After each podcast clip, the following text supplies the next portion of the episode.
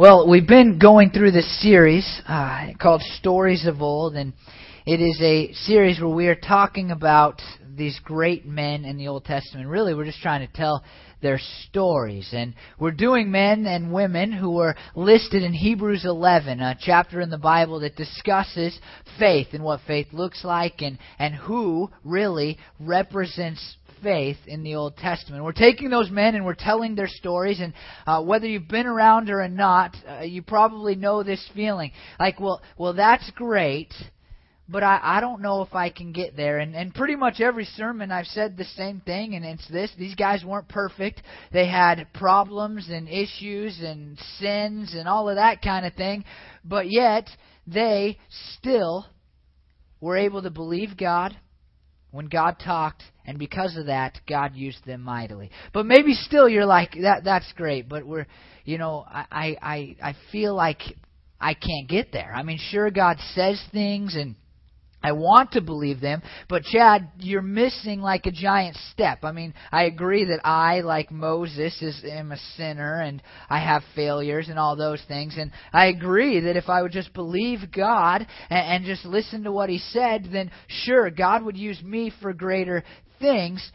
But where's that step in between? How do I get to a point where I just blindly believe God, where I just say, Yeah, God, I have faith that you're going to do what you say and that doing what you say is always the right thing to do. How do I get there? And, and today, I think, in the story of, of Joshua fighting the battle uh, of Jericho, you probably know the story a little because every choir does the song. It isn't just like he shows up at this city and then the walls come tumbling down. There's actually this great backstory, and there's this person named Joshua. And when you look at his life, which we'll do here briefly, you begin to see why Joshua was able to just listen to God and say, Well, God said to walk around the wall, and so I'm going to do it. And so when we go back in time before that faithful event that became one of the most famous choir songs that there is, we see at the very earliest point of Joshua's life that's recorded for us in the Bible that Joshua was a warrior. Listen to this Exodus 17, 8 through 13. The Amalekites came and attacked the Israelites at Rephidim. Moses said to Joshua, Choose some of our men and go out to fight the Amalekites. Tomorrow I will stand up on top of the hill with the staff of God in my hands. So Joshua fought the Amalekites as Moses had ordered, and Moses, Aaron, and Hur went to the top of the hill. As long as Moses held up his hands, the Israelites were winning. But whenever he lowered his hands, the Amalekites were winning. When Moses' hands grew tired, they took a stone and put it under him, and he sat on it. Aaron and Hur held his hands up, one on one side and one on the other, so that his hands remained, ste- remained steady till sunset. So Joshua overcame the Amalekite army with the sword. This is a pretty famous story if you've grown up in the church, if you've been to Sunday school. Uh, it, it's not one that transfers outside of the church very often, but but Moses is up on this giant hill. And as long as his arms are up, if you're paying attention, with his staff in his hand, then then the Israelites, the good guys, his team, they win this battle. But when his arms start to to go down. And the Amalekites, the bad guys, they started to win. And that's the part of the story that we remember. But sometimes, I totally forgot this before studying for this sermon, to be honest, we forget that there was a young man named Joshua down there fighting. And it's really fascinating to me that even though Moses is the guy who had to hold his hands up, the Bible seems to credit Joshua. So Joshua overcame the Amalekite army with the sword. I mean, we know that it was God who did it. But here we see that Joshua, more than Moses, gets the credit. He was a warrior. The next thing we see about him is that Joshua becomes Moses' aide. Exodus 24:13 says then Moses set out with Joshua, his aide, and Moses went up on the mountain of God. So picture this, just here's Joshua, he's hanging out, he's a warrior, and and he becomes Moses' aide and they're hanging out in the wilderness after the Exodus story where they become free from from Egypt and and the tyranny that they were expressing there, and then God shows up in fire on a mountain. And so this mountain's on fire and the people are scared to death and they say, Hey, Moses, you go talk to God. We don't want to deal with this because we might die. And Moses says, Okay. Hey, Joshua, my aide, let's go. And, and so Joshua now, when we read this verse, this is no little deal. I mean, he is literally walking up a mountain that's flaming because God's presence is there so strongly. And if you know the story, uh, Moses goes up there and he spends 40 days up there. I mean, think about Joshua the 8 here just hanging out in the presence of God there he receives the Ten Commandments, and so we see that that uh, that Joshua is Moses' aide, and then and this is so key to everything I'm going to say today about Joshua. And if you don't have children already, if you're one of the people who are about to have a baby, uh, one of the million, um, then you're going to you're going to be like, I need to change my kid's name to Joshua because he's just so awesome. Exodus 30. That's my goal for this sermon is that we'll have a whole generation of Joshuas come out of this this church right here. Uh, Exodus 33:11. The Lord would speak to Moses face to face as one who speaks to a friend. Then Moses would return to camp. But his young aide Joshua, son of Nun, did not leave the tent. I mean, Moses would go and he'd be in the presence of God and in, the tabernacle, this tent that was built to kind of house the presence of God on earth. It's where God would show up and Moses would leave glowing. And that's really great. We know that Moses went there if we've kind of read the Old Testament. But we might forget that when Moses was headed back to town, Joshua loved the presence of God so much that he actually didn't leave with Moses. It's a big deal. And so as an aide, he's like experiencing God's presence in just awesome ways. Probably the second most thing Joshua was famous for is, is being a spy. In Numbers 14, 5 through 9, we read this. Then Moses and Aaron fell face down in front of the whole Israelite assembly gathered there. Joshua, son of Nun, and Caleb of Jephunneh, who were among those who had explored the land, tore their clothes and said to the entire Israelite assembly, The land we passed through and explored is exceedingly good. If the Lord is pleased with us, he will lead us into that land, a land flowing with milk and honey, and will give it to us. Only do not rebel against the Lord, and do not be afraid of the people of the land, because we will devour them. Their protection is gone, but the Lord is with us. Do not be afraid of them. And so, if you kind of know the story, Moses had sent 12 guys to go explore the land that God had promised. Ten of them had come out and said, We can't do it. They're big. They're really big, and sure they have awesome grapes there and figs, and but we can. I would love to eat some of that stuff, but those guys are too big. We can't do it. And two guys, Joshua and Caleb, they say no, we can do it because God is with us. And what God does, to make a long story short, He says, none of you can actually enter into the promised land now in this whole generation except for two guys, and they are Joshua and Caleb because they believed, they believed that I could accomplish what I've said I would accomplish. And then we see Joshua as the leader of the Israelite people, and that's really when we pick up on this story. Uh, but Moses is about to die, and God looks down and he says, Hey, I've noticed the spirit of leadership on your aide Joshua, that warrior and that spy. And then in Deuteronomy 31, 6 and 7, this is what we read as Moses is near death Be strong and courageous. Do not be afraid or terrified because of them, for the Lord your God goes with you. He will never leave or forsake you. Then Moses summoned Joshua and said to him in the presence of all Israel, Be strong and courageous, for you must go with the people into the land that the Lord swore to their ancestors to give them, and you must divide it among them as their inheritance. It's the first time we read the words be strong and courageous, but it won't be the last time you see those words in this story that I'm going to tell you. De- Deuteronomy 31:23 says, "The Lord gave this command to Joshua son of Nun, be strong and courageous, for you will bring the Israelites into the land I promised them on oath, and I myself will be with you. And so we see this this kind of person that Joshua is. I mean, he, he's a warrior, he's an aide, he's a spy, and now he's about to become the leader of the people of Israel. And this is really where the book of Joshua, the book that's named after him in the Bible, begins. And we see that Moses dies and Joshua takes over. And you can read that in chapter 1, but basically he says to Joshua, Hey, I need you to be ready because the time is coming that we're going to go into this land that I have promised promised to the Israelite people. So get everybody ready because we're going.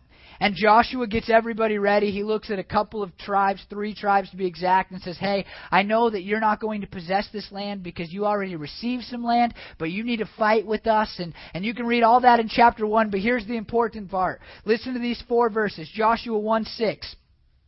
Be strong and courageous because you will lead these people to inherit the land I swore to their ancestors to give them. Joshua 1 7. Be strong and very courageous. Be careful to obey all the law of my servant Moses gave you. Do not turn from it to the right or to the left that you may be successful wherever you go. Joshua 1 9. Be strong and courageous. Do not be afraid. Do not be discouraged, for the Lord your God will be with you wherever you go. Joshua 1 8. Only be strong and courageous.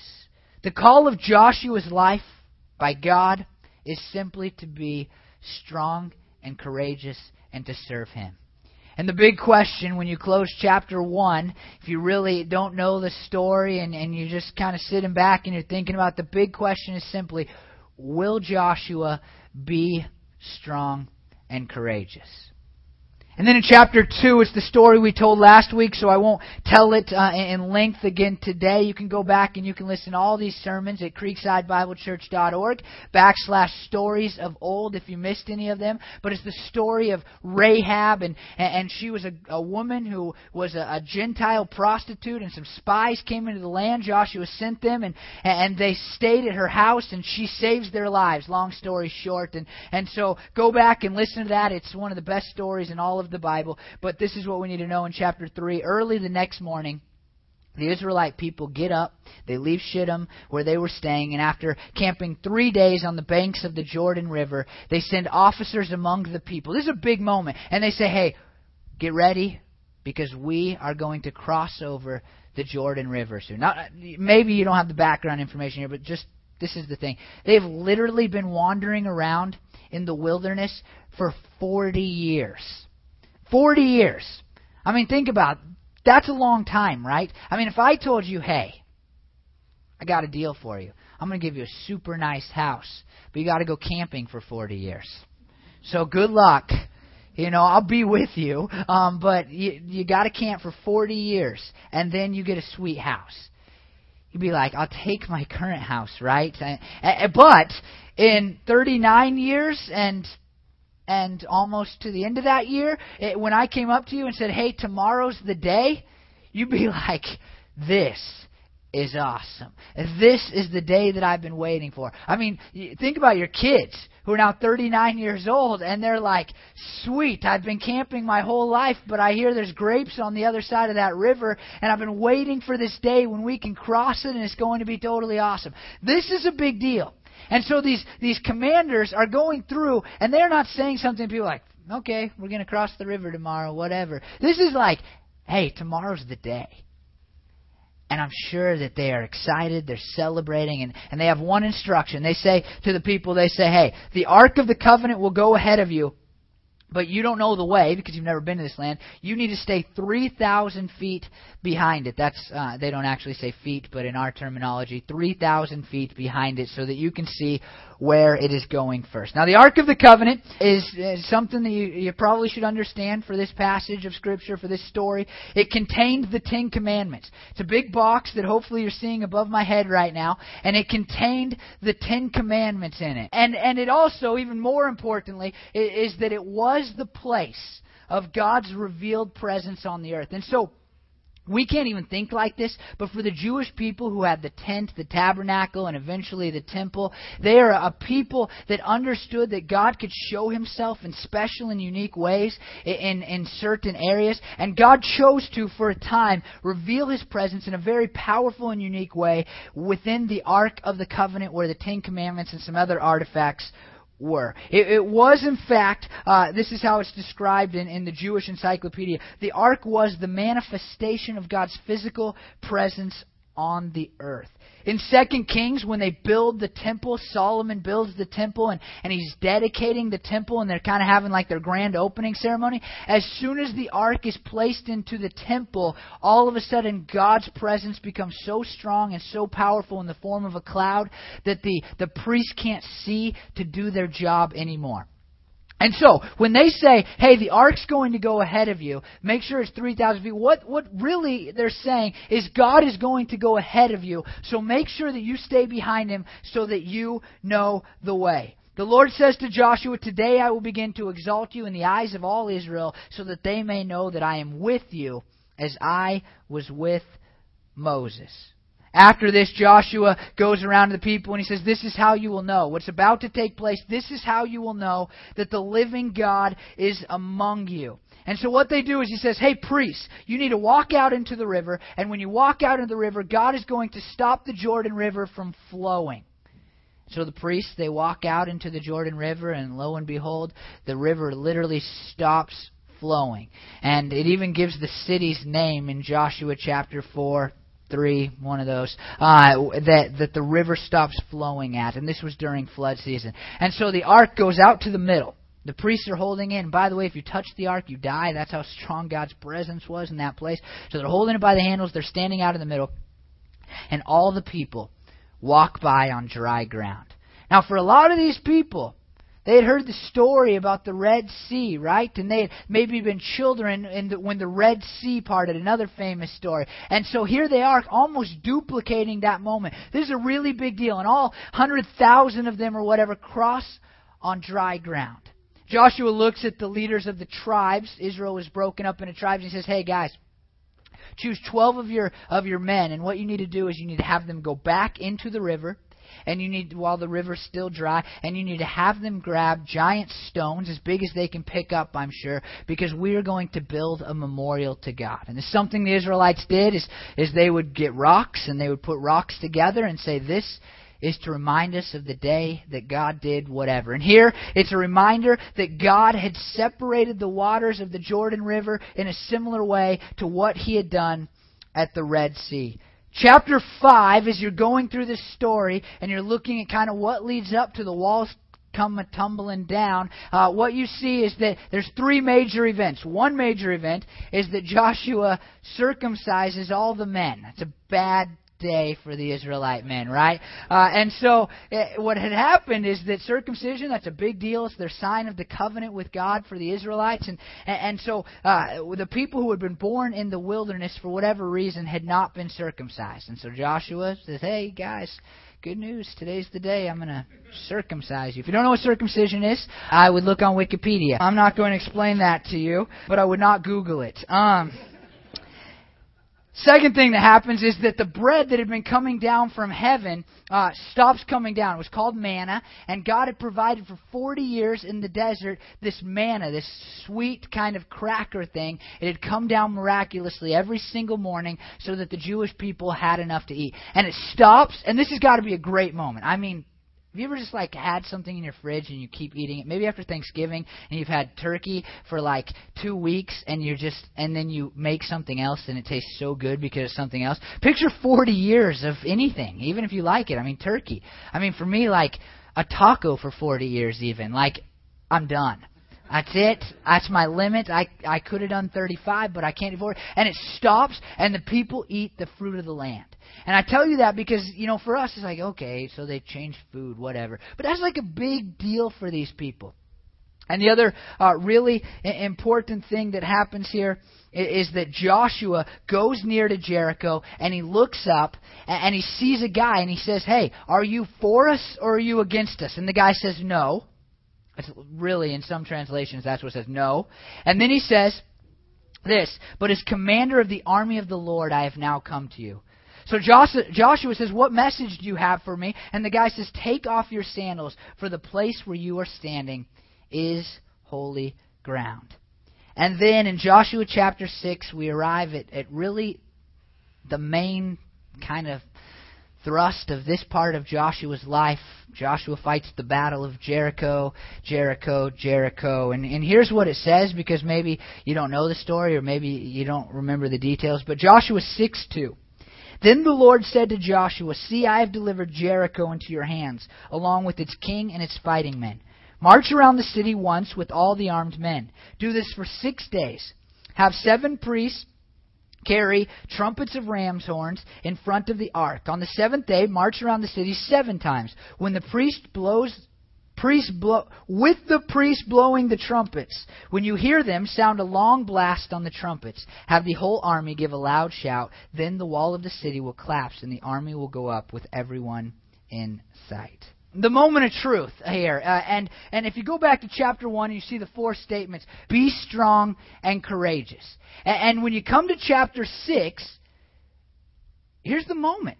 I mean, hey, Joshua, I want you to, you guys, this is your plan. This is how you're going to defeat Jericho, this pretty powerful city. I want you to walk around it six times for six days, and on the seventh day, I want you to walk around it seven times. I want you to blow a horn, and I want everybody to yell.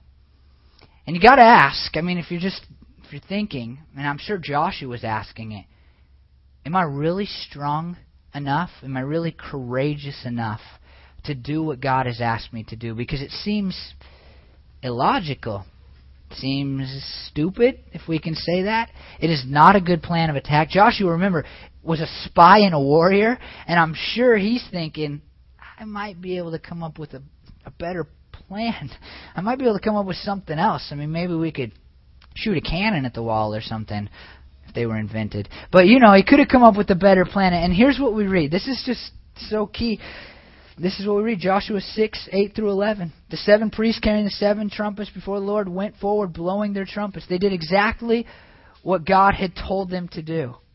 And the ark of the Lord's covenant followed them. Then the armed guards marched ahead of the priests who blew the trumpets, and the rear guard followed the ark.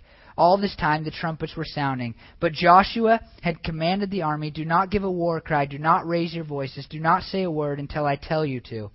Shout, then shout. So he had the ark of the Lord carried around the city, circling it once. Then the ark of the Lord returned to the camp and spent the night there. And they do this for six days. And Joshua 6, 15 and 16, on the seventh day they got up at daybreak and marched around the city seven times in the same manner. Except that on that day they circled the city seven times. The seventh time around, when the priest sounded the trumpet blast, Joshua commanded the army, Shout, for the Lord has given you the city. When the trumpet sounded and the people shouted, the wall came a tumbling down. All except, and archaeology seems to prove this, one section of the wall that we can surmise was that of Rahab's house, who had been promised that her people would not be destroyed, her family. The walls come down, the people just take over the city, they kill all who were there, and they win the battle totally and utterly. And my question, I mean, that's cool, that's great. But my question is how did Joshua come to a place where he knew God well enough to know that God was saying to him, hey, this is what I want you to do, and to actually have faith to do it? I mean, sure, we all like, yes, it's cool and it's awesome that God would just make the walls come down at the sound of a trumpet. Uh, some some people out there that aren't Christians would love to explain this away, like there was a crack in the wall already, and the shout made it so that the wall crumbled because of the noise vibrations. This is a real thing that people do, but we can just admit, right? I mean, if we can just admit this is miraculous. I mean, uh, I, I would rather people just say I don't believe it actually happened, but archaeology doesn't really allow for that in this story. And so let's just say this is miraculous. But the question that I want to know, and that I think you probably want to know, is is how did Joshua get to this point? I mean, Hebrews 11:30 says, "By faith the walls of Jericho fell after the army had marched around them for seven days." I mean, sure, that's great. But why did they have the faith to march around the wall for seven days. I mean, where did it come from? For you and I, just very personally, I mean, we're talking a lot about like doing what God wants you to do and making a great impact for God. And and so there's this question, like, yes, I would like to believe God and just do what He says. And you've made it very clear now. If you've been through this messages, I've made it very clear now that that faith is not this metaphysical kind of overly spiritual thing. It's simply saying God said it, I believe it. That's good enough. Right there, I'll end it there. and, and so, how do I get to that point? Because if I'm Joshua the conversation sounds a lot more like this. God says, Hey, here's the plan. You're going to march around the wall and blow the trumpet. And I say, I'm not sure if that's God. You know, it doesn't sound like God. It seems a little illogical. Isn't God logical according to my standard? I mean, okay, we'll march around it, but we're going to we're going to also kick the wall, you know? I mean, we're going to we're going to try to climb the wall while we're marching around. We're going to come up with like another plan because this can't really be the voice of God. Maybe all of you are there, and maybe as we're going through the series, you've been thinking, like, I kind of know what God wants me to do, but I can explain it away, or it doesn't really make sense. I mean, God, you know that I have kids, or God, you know that we don't have the money for that right now, or God, you know that, that there's somebody else who might be able to do that better, and, and you're making these excuses. And why doesn't Joshua make these excuses? There's two things that I think allow him to hear from God in a clear enough way and to actually do what God says, even though it seems like a dumb idea. Joshua 11:15 says this, "As the Lord commanded his servant Moses, so Moses commanded Joshua, and Joshua did it. He left nothing undone of all the Lord had commanded Moses." One of the clear things in this story is that Joshua zealously did what God commanded him to do. You read it over and over. If Joshua is told to totally wipe out a people group, then Joshua does it. If Joshua is told to march across the river, then Joshua does it. If Joshua is told to get away and spend time in prayer, then he probably did it. We see that Joshua zealously does whatever God asks him to do. Joshua 11:23 also makes it clear. So Joshua took the entire land just as the Lord had directed Moses, and he gave it as an inheritance to Israel according to their tribal divisions. Then the land had rest from war. Throughout Joshua's whole life, one of the most common themes is that Joshua does whatever God asks. And I think we get stuck and we make excuses and say, maybe God's not really saying that, or I don't know if I can really do it, or I'm not sure I want to do it, because we haven't learned to do what God asks us to do in everyday life, in the small stuff. And so we come to a fork in the road and we say, well, God's asking me to be a missionary, because that's all of your worst nightmares here, so we'll just use that for an example. God's asking me to go overseas and be a missionary. And, and, and I don't think I can really do it. I mean, because eh, I got all these excuses and all these reasons, and really, would God tell me to do that because I don't speak another language, and I'm not really good with people, and I, I just can't do it. But here's my guess about you if you're at that place, and maybe it's not being a missionary, maybe it's something else, maybe it's smaller, maybe it's just something that you know you're supposed to do. And here's what I would guess about you you haven't learned to listen to God in everything else. Probably if right now you're at a point and you're saying, well, God wants me to do this big thing, but I really, I'm just going to be disobedient to that, or I'm going to try to ignore it or suppress it or get rid of it or not think about it or whatever it might be. Probably if you looked at your life every day, you're not really listening to the things God has asked you to do. I mean, you're not like trying to remove sin in your life. You know that you shouldn't be doing it. You know God has told you not to do something, and you're like, whatever, God, I'm not eh, it doesn't matter. Or you know, you, you just little things like you know that you should be nice when you're at the coffee shop and they make your drink wrong and you fly off the handle and you're rude and you're known as the rude guy uh, because you just don't care to listen to what God has told you to do. Or you know, uh, you just you know that God has told you in those moments maybe if if you've ever been there where where God says like go up and talk to that person Maybe just buy him a cup of coffee or or feed a homeless person or whatever it might be and, and you're just like, "Yeah, I could." Or I could, you know, go be on time to this other meeting that I have right now. And, and, and so I think that here's my guess. If you're at a point where you're like, I would love to just believe God and do what He asks, then here's my guess for you. Probably every day you're not waking up and saying, I'm just going to do my best to do whatever God asks me to do. I'm going to zealously serve God, be obedient to whatever God commands of me. Even in the littlest, minute, teeny tiny details of life that you say, I could buy that guy a cup of coffee or not. It's not going to change the world but truthfully, it's slowly over time changing you as you learn to not listen and be obedient to God. And so Joshua, in his whole life, whatever you see God ask Joshua to do, Joshua does it. It's not an argument. Not a lot of talking about it. We don't see like a lot of people where I mean he doesn't seem in the story uh, to to like go away and spend time asking God. There's no burning bushes for Joshua in his kind of life story. It was a burning mountain, but it was when he was really young, and, and so we don't see like some of these signs that maybe he would like to see. But God asks him and he does it. And here's the other part, and this this part is this is so key. This is just it drives the whole story. And you probably missed it. I was trying to emphasize it with my voice a little bit when this came up, but it comes up in like seems like every other verse in the whole life of Joshua. Joshua experienced, loved, and possessed the presence of God in his life. Let me just I'll say that again. Joshua experienced, loved, and possessed the presence of God in his life. Think about his early days his very early days, he's a child living in Egypt. He's a slave. His parents are slaves. They're being treated badly. And then God sends ten plagues on the people. And he very clearly is seeing the presence of God. I mean, there's hail, there's locusts, and then eventually they cross through a Red Sea with water on both sides of them. And Joshua, I'm sure, knew if he was five, six, seven, eight years old, yeah, God's here. with us right now. And then the next thing we really know about Joshua is that he's going up on a mountain on fire where God speaks to Moses for 40 days. I mean, the guy's like in God's presence in a very miraculous way that we can only hope to have this side of heaven. And then the next thing we see about Joshua, something I made a big deal out of earlier in this sermon, is that he didn't leave God's presence when Moses did. I mean, just let that sink in. I mean, Moses leaves, and there's Joshua loving and caring about and understanding the importance of the presence of God so strongly that he doesn't leave. I mean, that is like that is like hanging out with Billy Graham, and Billy Graham's like, "Hey, I've prayed long enough," and you just keep praying. You're like, uh, "Yeah, I mean, sure, Billy, have a nice coffee session, but I'm going to stay here with God because I love Him a lot." I mean, that's like a big deal to out pray and out experience the presence of God when it comes to the person of Moses. We see it in the promises when he takes over.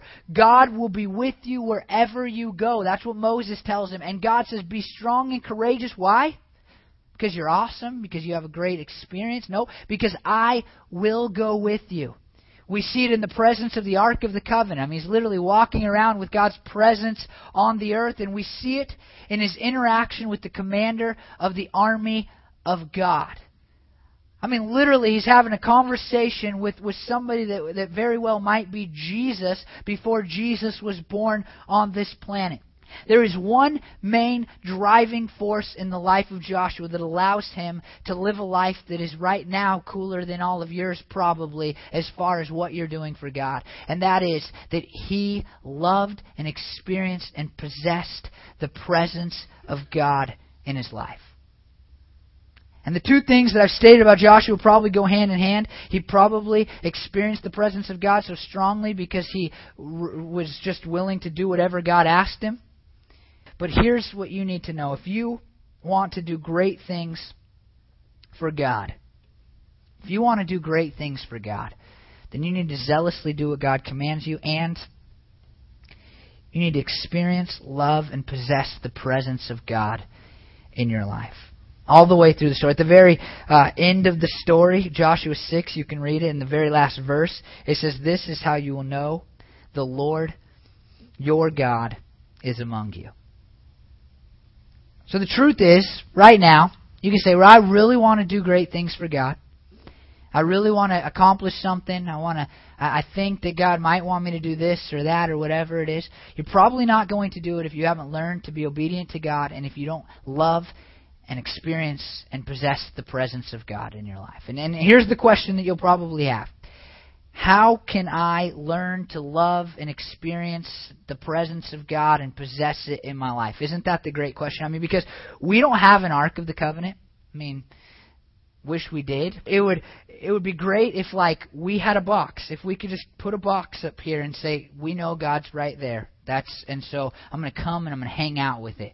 Or or if we had a burning mountain, be cool. Had that once, I guess, in like the 70s or early 80s with Mount St. Helens, but different. Um, but but if we just had like a mountain on fire and we knew God's presence was there, that would be great. And so here here's how do you get God's presence in your life? I mean, how do you learn to love God's presence? Let me just give you six things that I think. First of all, just like Joshua, zealously do what God asks you to do. Truth is, God does not very readily come into the presence of those who are being disobedient to Him. If God's asked you to stop something and you said no, you're probably not going to experience God in any real and powerful ways in your life. You're probably going to look for Him and say, I just wish God would come back to me and I'd be closer to Him. But really, He's waiting for you to stop or to start or whatever it is He's asked you to do. And so you should write these down. The first thing you need to do if you want to experience God's presence and learn to love it and possess it in your life is you need to zealously do what God asks you to do. It's clear through all of Scripture. The second way is to pick up a Bible. See, we talk about the Bible being God's Word. I mean, you've heard that maybe, and we think that, and we believe that as a church, and, and, and hopefully, if you're a Christian, you believe that. But we don't treat it like that, do we? Like, man, I really wish God would talk to me. That'd be awesome. Maybe I should read the Bible. Eh, Maybe he'll give me a sign. You know, like he's already written the letter to you. And, and if you want to experience God's presence, then you should probably go experience it through the word that he's already given you. And here's the really cool part about the Bible. It's not like if I wrote you a letter and I went away and I said, hey, good luck with that. But when you read the Bible and you do it consistently, the coolest thing happens. It's just awesome. What happens is that God starts to speak to you through it. It's not audible normally, but he really like you'll just start to see things that you never knew were there, and, and it comes alive in a very real way. And I'll tell you, I don't like to even tell people this. I some people like post what they're reading in the Bible online, but it feels like I'm going to lose my reward. It probably is true, and maybe I'll lose some of it right now. Uh, but it's worth it because I want to encourage you. And here's the thing: I, I wasn't a great Bible reader until like four or five years ago, and I'm super consistent now. I mean, I'm I'm really good at the Bible. I read something that said like put it on your bucket list to read the through the Bible before you're 40, and I'm like, I'm like way ahead of that. And, and here's the cool part. It's just, it's almost magical, to be honest with you. It's just almost magical. As you become more consistent reading the Bible, you like it better and you start to hear from God more in new ways. If you're like, hey, yeah, I read the Bible, I did it last month once and I did it next month once, then you probably don't like it that much when you do it. But if you just sit down and you read the Bible for like a year straight and you just read it, I'm not telling you you need to finish it in a year, whatever, go at your own pace. I have no magical formula to how much of the Bible to read, I just kind of go. It's awesome. And you start to get to a point where you're like, literally, hey, God, I need this today because because I need to hear from you. And you'll know you'll be like in Zechariah and you're like this this isn't even like what is happening? Like I didn't even know this book was in here and it's God speaking to me. I mean like like how did how did this prophet know that I was trying to make this decision 4,000 years ago? This is awesome. And so, if you really want to eh, just have the presence of God, then you have to pick up a Bible. That's what I'm saying. I mean, honestly, if I don't read the Bible, then I feel further and further away from God. And thankfully, He's brought me to a point where I don't don't do that for very many days in a row ever. And I'm thankful for that. You must go to church. You're here. Good job. So this is good for you. But if you want to experience the presence of God, this is the place to do it. I won't make my, my, my favorite topic long this morning, but God is here in our presence in a unique way that He is not normally in our presence. That's the truth of it. And if you don't come to church consistently, then you are missing out on the, pre- on the presence of God. You just can't experience it in the same way that you can sitting at home. People say, well, I experience God out in nature. You might sense God out in nature. You might recognize God out in nature. Those are great things, but truthfully, you cannot have God's presence out in nature like you can when you gather with a group of believers. It's biblical. Read my blog. Step number four get away with the goal of meeting God. So I, I, say come to church, but now I'm saying go out and try to look for God. And this is this is crazy thing that I've noticed. Every time you, you go off to like a Christian camp or you go to something that's going to be spiritual, you know what happens? You find God. You go to a Christian concert or a Christian conference, either one, and, you show up there, and God meets you in like very awesome ways. Do you know why? I'm pretty sure God's not just there at your Christian concert or your Christian conference. You're looking for Him. You went there to experience the presence of God, and hey, awesome. God wants to give you His presence. Most of the time, you're just not looking for it. You're busy, you got things to do, you got the TV on, and, and you got to see every single show, and you haven't seen that new movie yet, and you got things to do, and you're not looking. And then you go, and I mean, literally, like, if you've ever been to a Christian camp, you go and you're like, yeah, I really experienced God there. Yeah, I'll tell you why. Because you stopped doing everything and you listened for a second. You don't need to go somewhere. You don't need me or this church to plan a Christian camp for you to do that. You can go outside and sit there for a few hours, and I bet you'll experience God's presence in a different way. Practice the presence of God. There's a great book called Practicing the Presence of God by a guy named Brother Lawrence, who was a monk, and he really didn't like praying. And so he, he would hate like the long praying sessions that monks are known for. And so what he started to do is practice the presence of God. And so no matter what he was doing or what he was uh, trying to accomplish, if he was cleaning the wine barrels, that's what he was famous for, then he would just remember that God was with him. He would interact with God. He'd say, God, help me to do this the best that I possibly can. Speak to me about how you want me to do this. And he, and he becomes famous for it and writes a book. But I did it for a while and I'm not very good at it. And, and lo and behold, I experienced experienced God in new ways. Like, yeah, God, like you're here. I'd be better off if I did that while I'm on stage talking about God, probably. And so, eh, just just remember that God is all powerful and in some ways all present. And so, don't just go through life saying, eh, "God's probably somewhere else," but really just seek out God and say, "God, hey, I'm looking for you right now, even though I'm sitting at a desk doing my work. I am looking for you. I need to experience you." And this is the other part. This is kind of a side one, but Joshua was so good at this. He made remembrances to God. He built these altars so that he could remember the work of God. And here's what you and I do, those who have kind of grown up in the church. If you haven't grown up in the church, you may have done it too. You may have these moments in life where you look back and you say, Yeah, I I think I kind of experienced God once. But what Joshua does is he, he builds something so that he can never forget what God did in his life. I mean, think about the Ark of the Covenant for Joshua. Inside of it are the Ten Commandments. And I'm sure that every time, or most of the time, when Joshua is looking at that Ark and he's seeing this gold thing, he's thinking, I remember those 40 days that we spent up on the mountain with God. I remember it. And so if he asked me to walk around this wall, I'm going to do it because I saw how powerful and how awesome he was. And wouldn't you admit, if you've ever experienced God, some of you experience God here in church, and and then you go away and you don't ever remember it, and you think, well, you just don't remember it. it never comes to mind again. And so here, here's my encouragement. This is kind of a side to how you experience God. Is remember when you do experience God. And, and to be honest, there, there's there are four times in my life when I've experienced God in ways that were miraculous and awesome. Several years after the first one, I'm like, I have to write this down and it stays. I think it's on top of my dresser right now. I don't usually read them, but just by having the piece of paper, I go, yeah, I remember when God said that to me. I can't quit today. Can't quit moving forward because I have a job to do, and God made that job very clear to me. I remember it quite well. But when I don't look at things, when I don't have something in front of me or to remind me, then I forget. I don't think about it. I try to forget.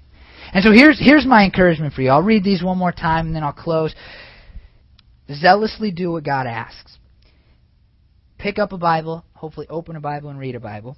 Go to church, get away with the goal of meeting God, practice the presence of God, and then when you do meet with God, make a remembrance.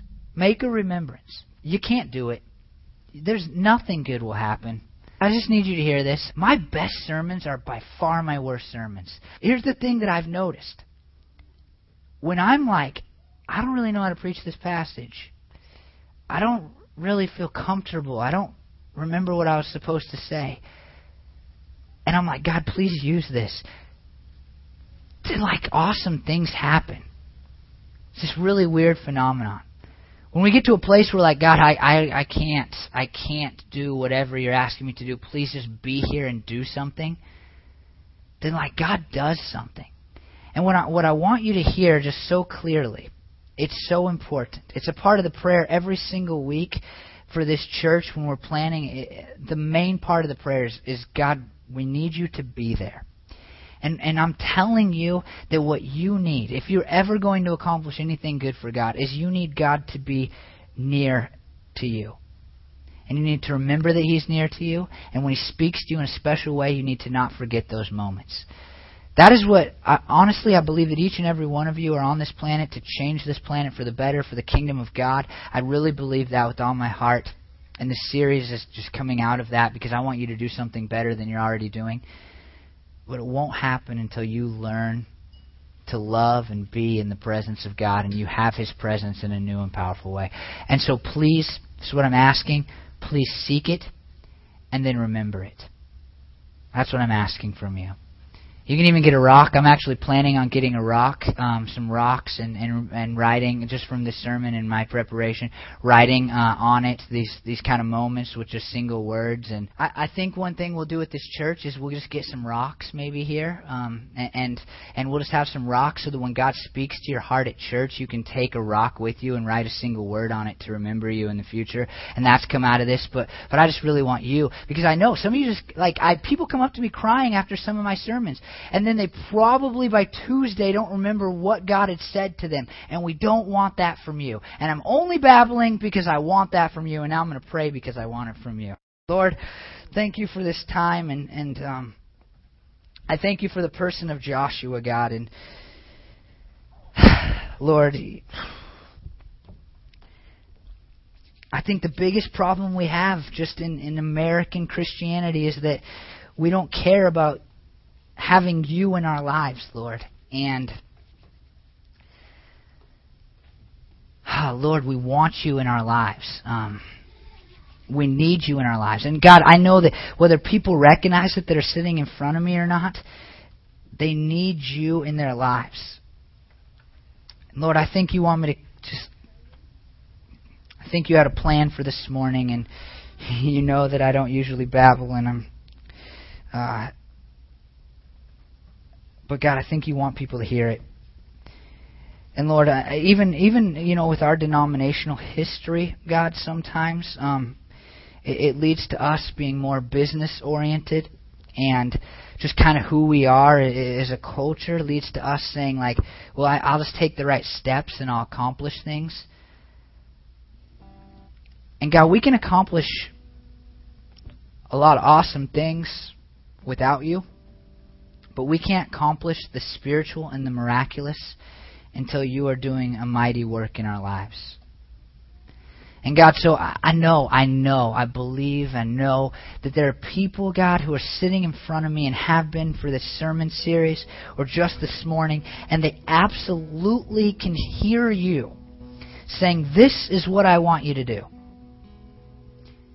And Lord, they're trying to ignore it. And they're thinking maybe the sermon series is done this week, and they're just trying to just to get through it and, and thinking, oh, we'll just get to Christmas, and, and Chad will talk about something else, and then I don't need to think about anymore this this thing that I've been I've been called to. But Lord, just take away all the excuses, God, all the reasons this morning, and and just I pray you'd whisper in the ear of our people. Be strong and courageous because I am with you. I pray that you would just just come into our lives in a new and unique way, Lord, and we're gonna we're gonna sing some more songs, and we're gonna take this communion, and as, as we go through these last kind of things in our service. I pray that you would meet us, Lord. And God, what we need as a church is you. Lord, I want just to see you here more. I want to feel you here more. Lord, I'll be honest. I don't want the denominations that we look at as crazy to be the only denominations that are talking about and sensing and feeling and experiencing your presence, Lord. I want us to experience it. I want our people to experience it. And I, I just, we need you. Lord, I think that at this church, you've called us to some really great things, and I think almost every person who sits here weekly and gathers and, and together as a church family believes that you're going to do something incredible through this congregation. But Lord, we admit right now that we're not going to do it unless you do it. Lord, it's just our job to walk around the walls and yell every now and then or something. It's your job to accomplish the great stuff. And so, whatever the excuses, whatever the reasons are people have, just tear them down right now like those walls, God. Just let them know that you are with them. Let them be listening and seeking you. I pray these things in your name. Amen.